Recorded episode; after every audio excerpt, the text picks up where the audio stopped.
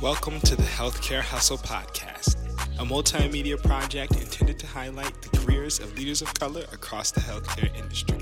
Students, early professionals, and the community at large can expect to gain valuable, unapologetic insight on the career journeys of individuals whose lived experience and personal mission has been centered in advancing health equity. Thanks for listening. What's going on, everyone? Welcome to the Healthcare Hustle Podcast. Today, we are joined by Dr. Harshit Jain, a leading storyteller and creative data integrator in healthcare. As an accomplished speaker and globally awarded healthcare marketing influencer, Dr. Jain is now the founder and CEO at Doceree, which is trying to address the problem of rising cost of healthcare by bringing in efficiency and effectiveness in healthcare marketing by using data and creativity. Dr. Jain, welcome to the show. Thank you. Thank you, Winston, for inviting me to the show. Absolutely, my pleasure. Uh, so, Dr. Jain, for our audience, will you just let us know where where does your story begin? What is your superhero origin story? It's a it's a great question. I always think, and I come to a conclusion that the story is has like just begun. I mm-hmm. always want to live in that stage where I'm continuously trying to change, continuously trying to challenge. But but for me, uh, my uh, the last I practiced at a, as a physician was back in 2006 at Northwestern, wow. uh, from where I did my residency in internal medicine, and and after that I just quit without knowing what will I do. I just quit, right? And and all serendipity, it kept on happening one after the other, one wow. business after the other, mm. and so after building a business in in uh, healthcare and big data, then in healthcare communication, then a, a big global corporate job in advertising for seven years, and mm-hmm. then back to startup again to build another uh, venture called Doceree. Wow, wow. So that is absolutely amazing. Uh 2006 uh being, you know, kind of that makes me feel I'm old now. no, no, not at all. So, you know, was your journey from physician to entrepreneur something that you had thought about by the time that you were a resident like did you have a plan to to start a lot of businesses or did this just all come about how did that come about it just just happened so i did my med school from india and mm. i think uh, at the time of med school i used to think oh practicing in us would be so advanced right and things like that so i really worked hard to get into a great med school for my residency. Mm-hmm. I, I was researching on white mice for several years during my med school, like and some published some interesting papers. So landed at Northwestern, one of the good Ivy League universities. And then after practicing there, I realized, and this may not be very inspirational to hear, is like as a doctor, I think we are kind of trained to think at a spinal level. Hmm. Everything is so protocol driven like if a happens do b if b and c happens do d hmm. right? So i thought if i continue to do more my brain neurons will atrophy. So in order to kind of protect my neurons i decided to do something else. Wow. Excellent. Was that an easy transition for you because i feel like the physician pathway um, and i would be you know really interested actually kind of what were the thoughts of your family, you know, at the time and your friends?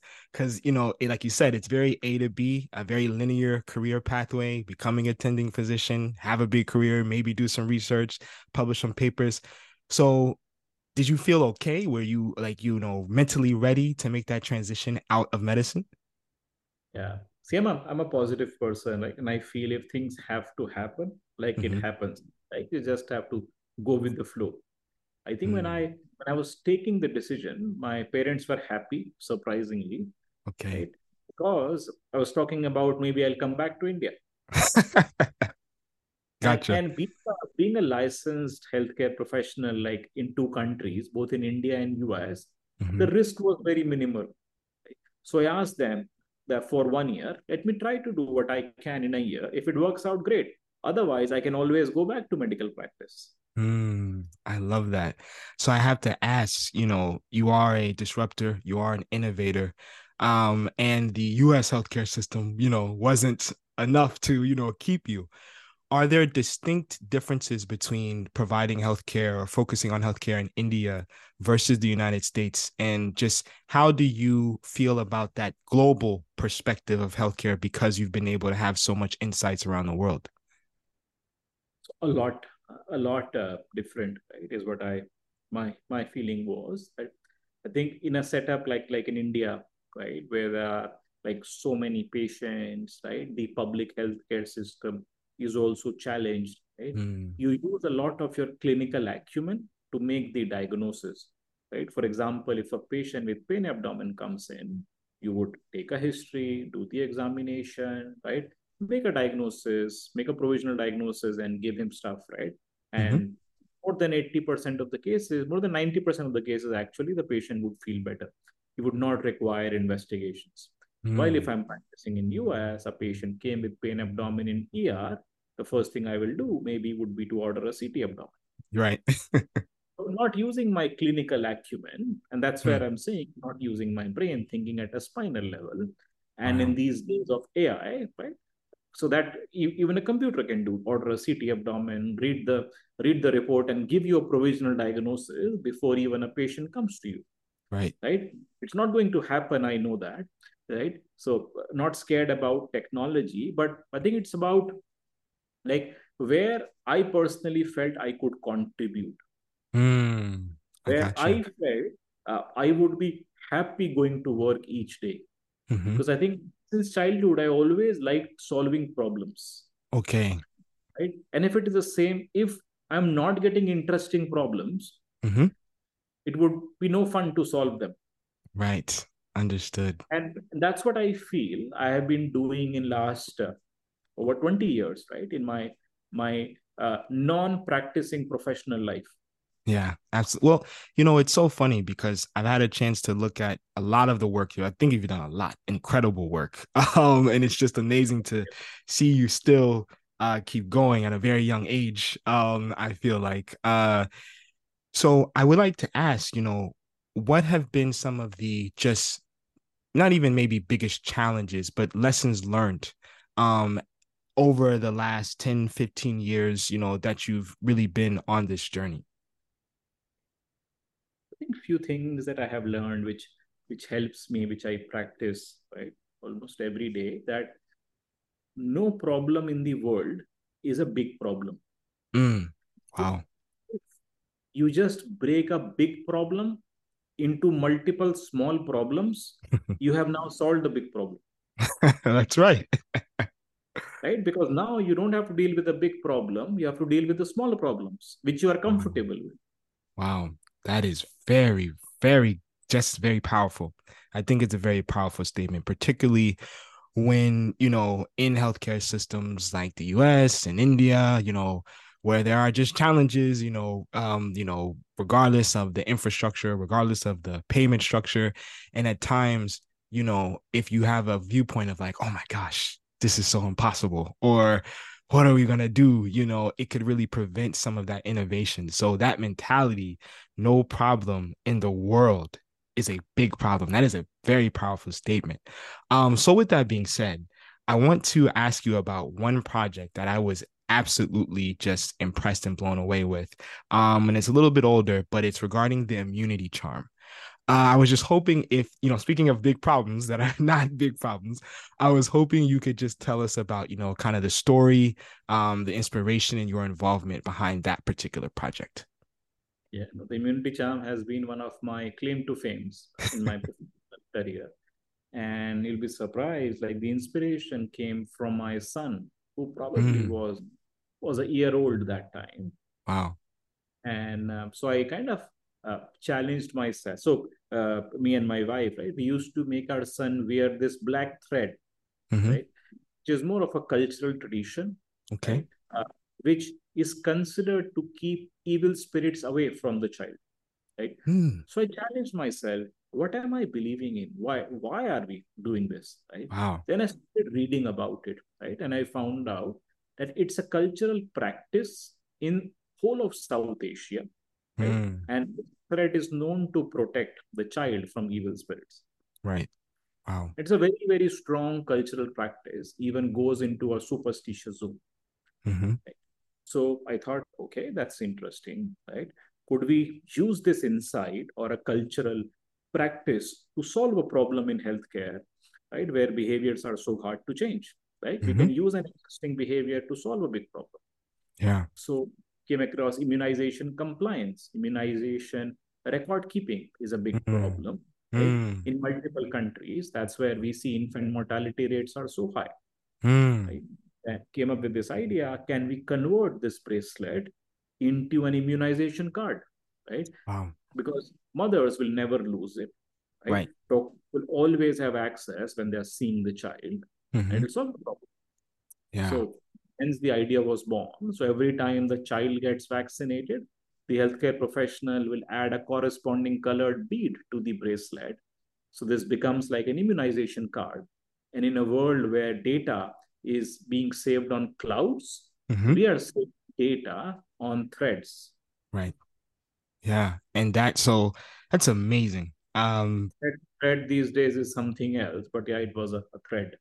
Yeah, no, that is that is that is absolutely amazing. Um, it speaks to me. It reminds me of a term uh, but it's it doesn't speak to the actual you know awesomeness of that project cultural competence really taking culture um, and really embedding that in such a simple way as well it's a very innovative idea but it's also very simple and to your point i think in more uh, you know unstable you know environments depending on you know what's going on in the global landscape and you know country per country it is a game changer and so I just want to thank you for that work because I've been able just to read about the impact. And like you said, that is something that you think is big, it's very small, but you're here solving and providing answers to infant mortality. So that is just really awesome. It was a very exciting project, and like there are so many like stories behind the scenes stories, like Mm-hmm. In order to make happen, because we decided to execute in in a country which had highest infant mortality rate, Afghanistan. Wow.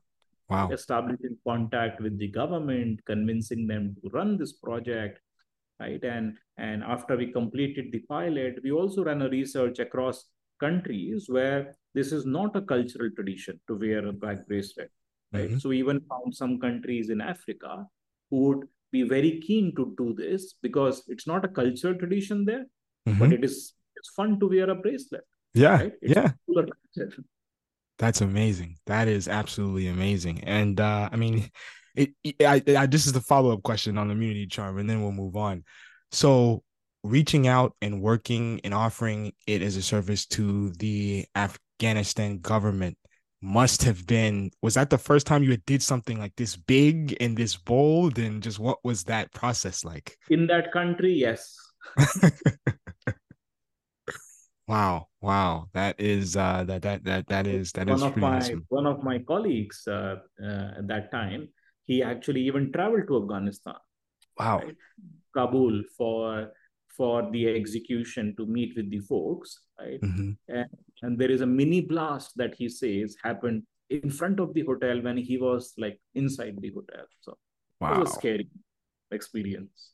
Yeah, wow. Well, you know, again, thank you all just for your commitment. Um, because you know, I know the implications of this work. Um, and I know that there are a lot of challenges that you probably are not at liberty to discuss. Um, but it is it is absolutely incredible. So I, I do want to pivot um into you know this um part of the conversation that really is talking about marketing and healthcare. And, you know, you as a marketer, I think that is something that's more novel for me. You know, I'm on the health administration side. So I don't often think about the people who are behind the scenes trying to market products to physicians or to hospitals. Um, but what was the intentionality behind you kind of combining your experiencing with marketing and business, but then also trying to target the healthcare industry? I think it all stemmed from that the cost of healthcare has been rising, mm-hmm. right? And and most of the and, and there are a lot of initiatives that are going on to control the cost of healthcare, mm-hmm. but most of the initiatives were to make patient healthy, right? Mm-hmm. If the patient is healthy, he is spending less on healthcare, and that's how we reduce the cost of healthcare. right? Right. But changing those behaviors is not not so easy. Mm-hmm. Uh, there is so in my hypothesis was that one of the biggest contributors to the cost of healthcare is the Mhm. cost of drug, Mm. right? And the cost of drug is only growing north year on year, Mm-hmm. right? One of the biggest contributors to the cost of drug is the cost of marketing, Mm. Wow. 25% of the overall cost, Wow. right? Really? And marketing, yes, and marketing, research, R&D is only 18%, marketing is 25%. Wow. right and and the adoption of digital in pharma has been very limited Mm. right while rest of the industry saw how digital brought in efficiencies and effectiveness in their marketing right Mhm.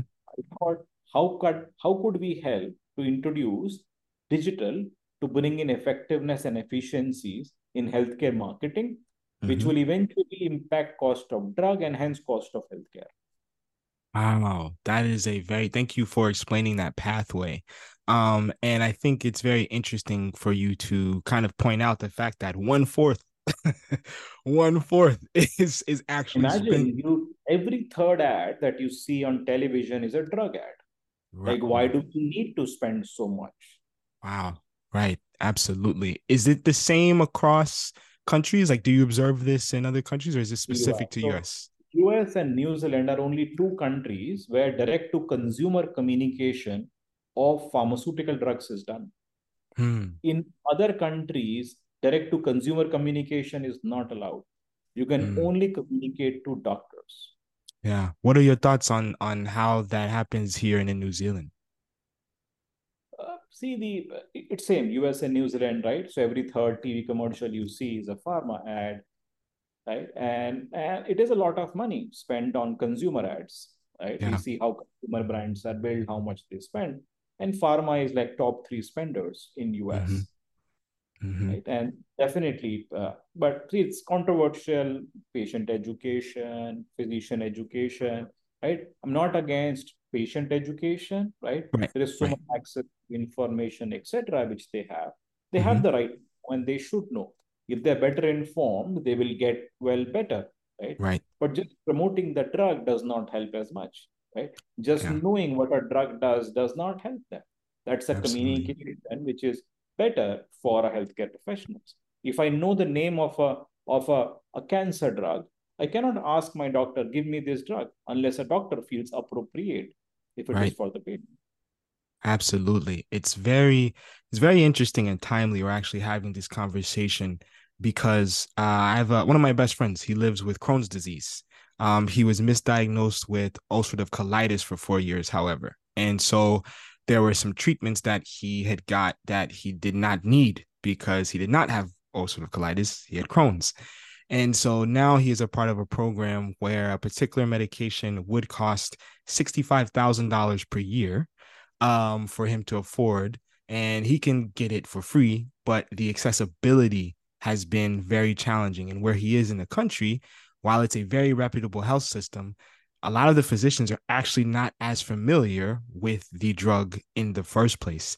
And he- it's almost like he knows more about the drug as a consumer than, than the actual actual uh of some of the providers that he sees. And I just it's interesting because on one hand, I feel like in the US, brand awareness and building a brand is a big deal, you know, for companies. They want, you know, us to really, as consumers, to trust them and believe in their product.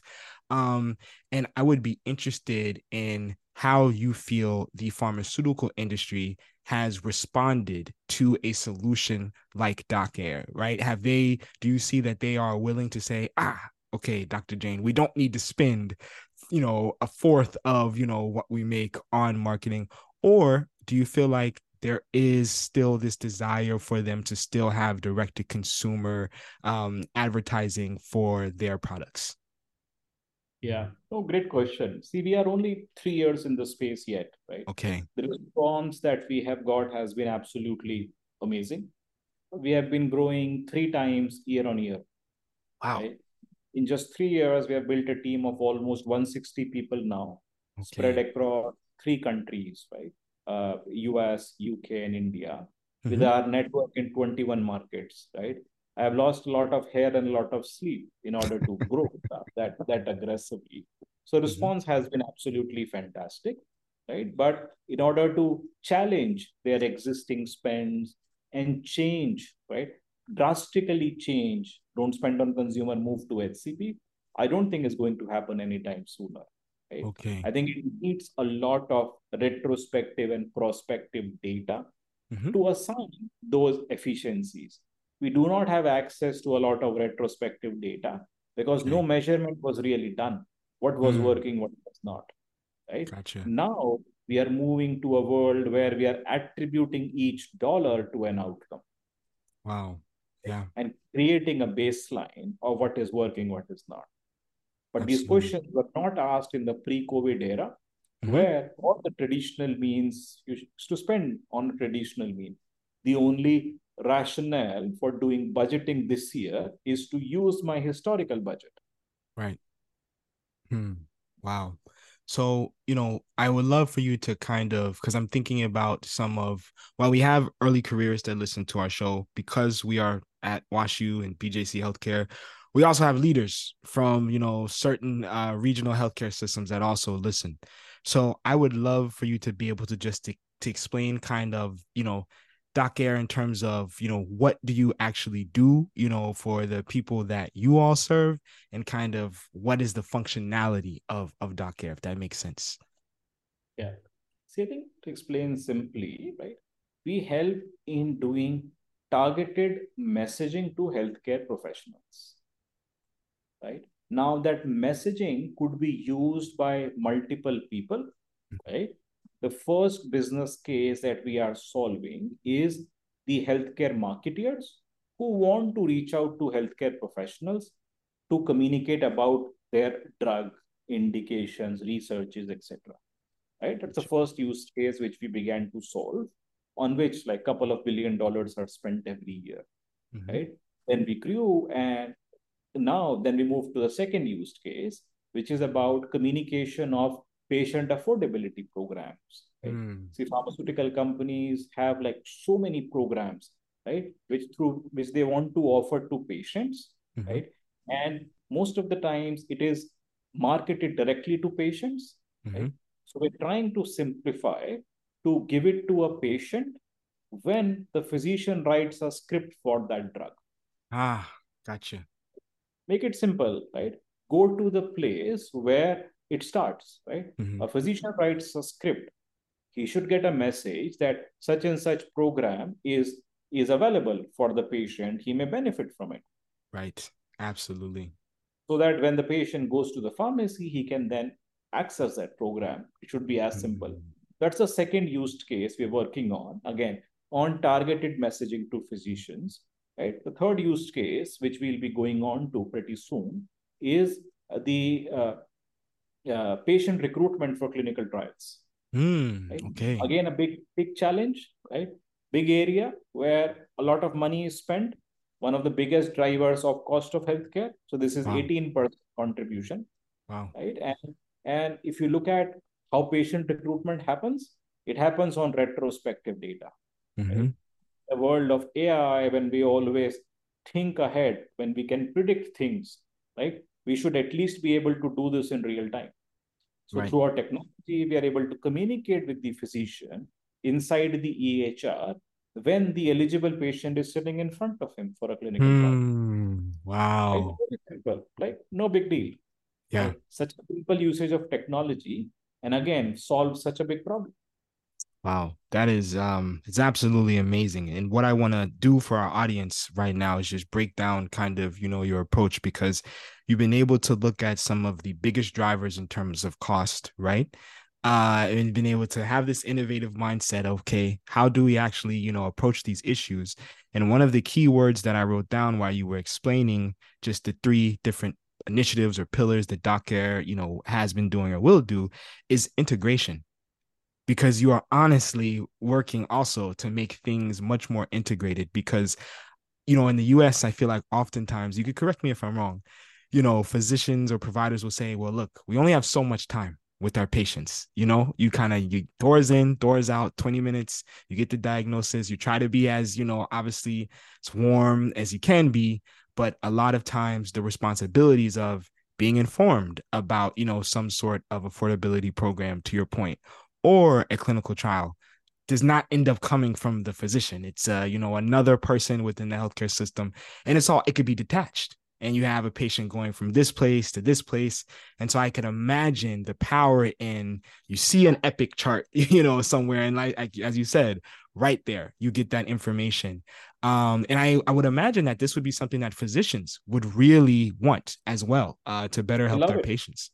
Yeah because for them it's just one more click that's it just one click with mm. so much hmm. benefits and so also thinking about just how you are making their job easier as, as well. And I want to, you know, this is a question that I'll ask you. It's a, it's a, it's related but not kind of related. I had read an article recently that um, in the U.S. the closure of private practices, so either older physicians retiring or younger physicians choosing not to go into private practice, is actually impacting our patient outcomes um, in the U.S. Of course, because it's just less, you know, physician availability for people. And I feel like when I meet residents and I meet fellows now, some of them can be a little disillusioned and disappointed and frustrated with some of these challenges in terms of just how they can do their job, right? And for me, as an administrator, sometimes I'm looked at as a bad guy. I try to be, you know, supportive because we all have our different aspects of the business. But how, in general, do you think we can make things easier on our providers right um particularly the next generation of providers right you know uh what are the ways that you feel like you know we really need to be supporting them and that's a very big question so you know yeah no big one see and i feel uh, i think i always say uh, uh, necessity is the mother of invention right?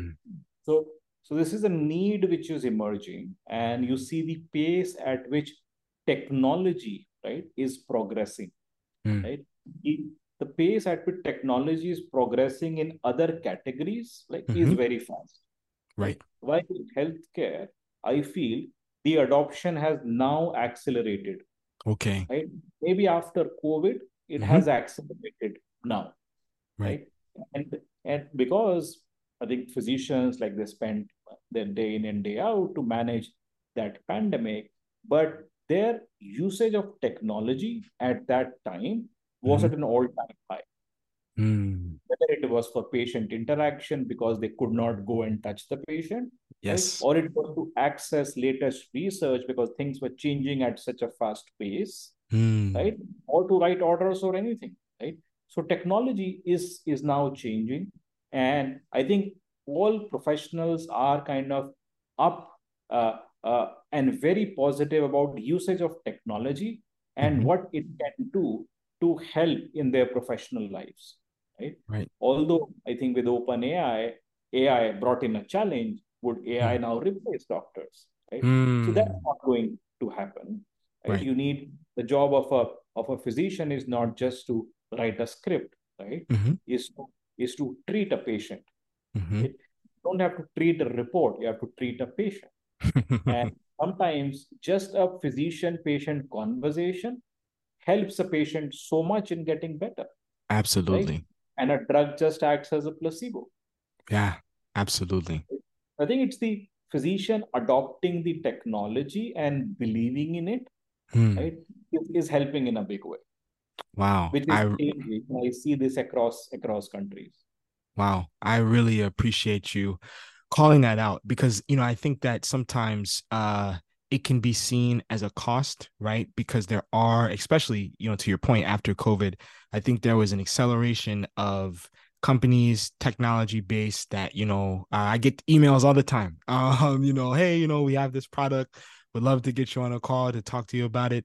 And you know at times we are very i won't say well no i will be honest we're stuck you know we can be very stuck in the way that our systems currently work and so there can be resistance to the adaptation but to your point there are so many ways that we might not have even noticed that we actually were using technology um, since COVID. So it's about a a balanced approach, you know, I, I would assume. But you brought up, I think, also a good point, which is some of the threats of you know technology such as OpenAI. And so, you know, Doceree seems very new like, you know, there may not be a lot of other competitors in you all space.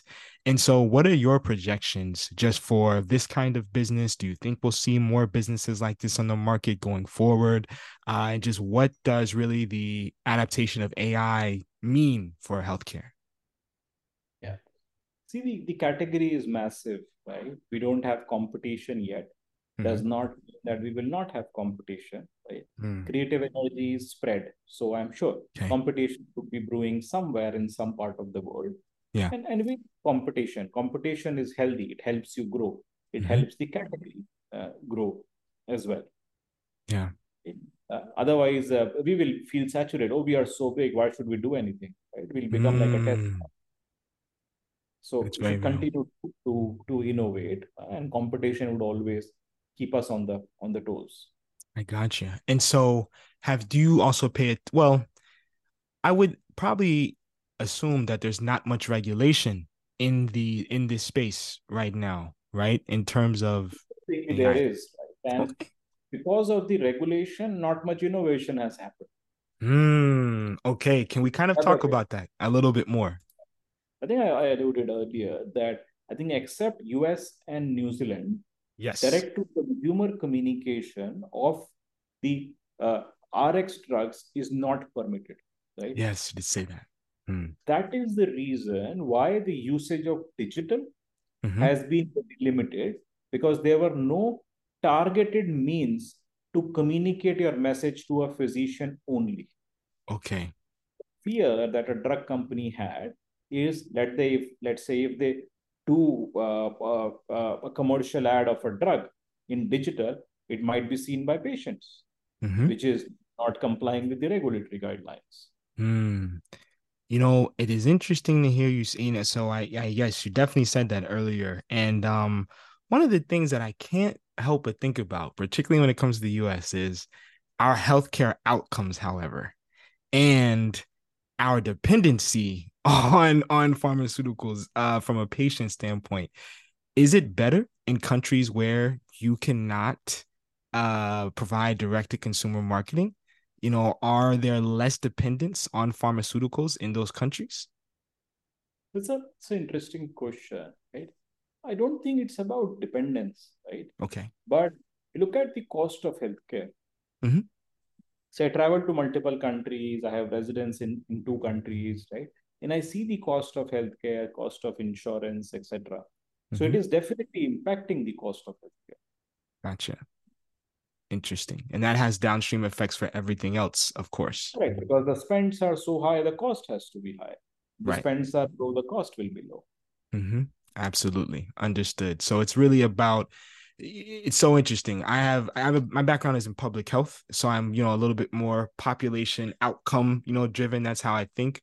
But you have been able to just in this time kind of give me a different lens on how to approach the actual business of healthcare and still seeing the opportunities for health equity and improvement of patient care but strictly using that business lens. So that is very powerful, and I and I, and I want to thank you for that um we are approaching time. I'm not gonna have you here forever. So uh you know as we wrap up it's you know been an excellent uh you know conversation so far. I do have two questions for you and the the first one is um just given all the work that you've done because there's been a bunch of stuff we haven't talked about during this conversation what are some of the things that you are most proud of that you feel like you know when it's all done you can look back and say wow that that really was awesome I think we spoke about immunity charm, right? Definitely mm-hmm. most favorite ones and claim to fame, right? Mm-hmm. I think there are other ones, other projects. Uh, one is called Noon Assembly, mm-hmm. right? And the Blue Dot. Again, I think the belief is the simplest ideas solve the biggest problems. Love that. I love that. Right? During my advertising days, used to say, if you can't narrate your idea in a single line, it's not worth it. Wow. Very good advice. That's excellent. Because um, if you narrate in a sim- single line, it's simple. Right. And it work. Absolutely. And that is aligned with the logic of there is no problem in the world that is a big problem. I love that. Okay. And and my, my final question is uh what is the advice that you would give to that entrepreneur, but more specifically that physician entrepreneur that is ready to make that jump, um, but may not feel as confident or as positive as a young Dr. Jain when he was on his journey? What would be your advice to them? I think my only piece of advice has been I think uh, as medical professionals, we are trained to think vertically, mm-hmm. right? Uh, and it's a training which works because healthcare professionals have to work in the most kind of adverse circumstances, odd hours. We have to use our reflex, right, to do certain things. But but think laterally as well, right? Gotcha. It's a lateral thinking which helps, right? Give you an example. For example, let's say an engineer, right? Uh, when he goes for a B school, mm-hmm. right? It's also lateral thinking. Otherwise, he should do a master's in engineering and continue to fix machines and things like that. Mm-hmm. Right. But if a physician goes to a B school, it's considered, wow, he's making it, he's transitioning. Right? yeah.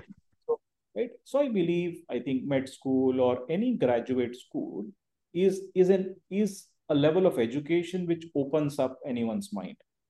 Yeah. Right.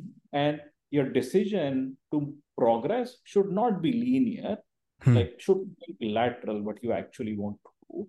I know it's very, very difficult to understand, uh, but uh, but I think some people kind of get it, right? Mm-hmm. Difference between vertical thinking and lateral thinking, mm-hmm. because mm-hmm. 95% of the people, maybe more, 98% of the people that you will see will be practicing vertical thinking and mm. doing what most of the other people are doing but hmm. it's the 2% who would be going a little laterally to explore and see what they will enjoy the most.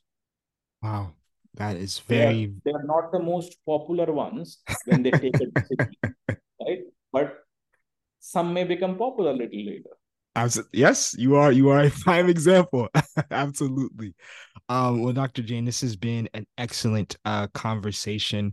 Uh, thank you so much for giving some of your time, your insights, and your thoughts uh, to our platform. And I will just uh, kind of end on, you know, where are the places that you would want to direct our audience? You know, whether it's yourself or Doceree, you know, where should people find out more about, you know, what you're doing? Yeah, no, so I think to know more about Doceree, best place is to go to our website, doceree.com.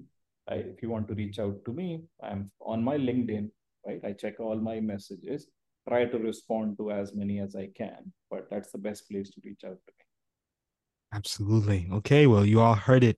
Well, Dr. Jain, thank you so much for your time once again. Thank you. Thank you so much, Winston, for inviting me to the show. Of course.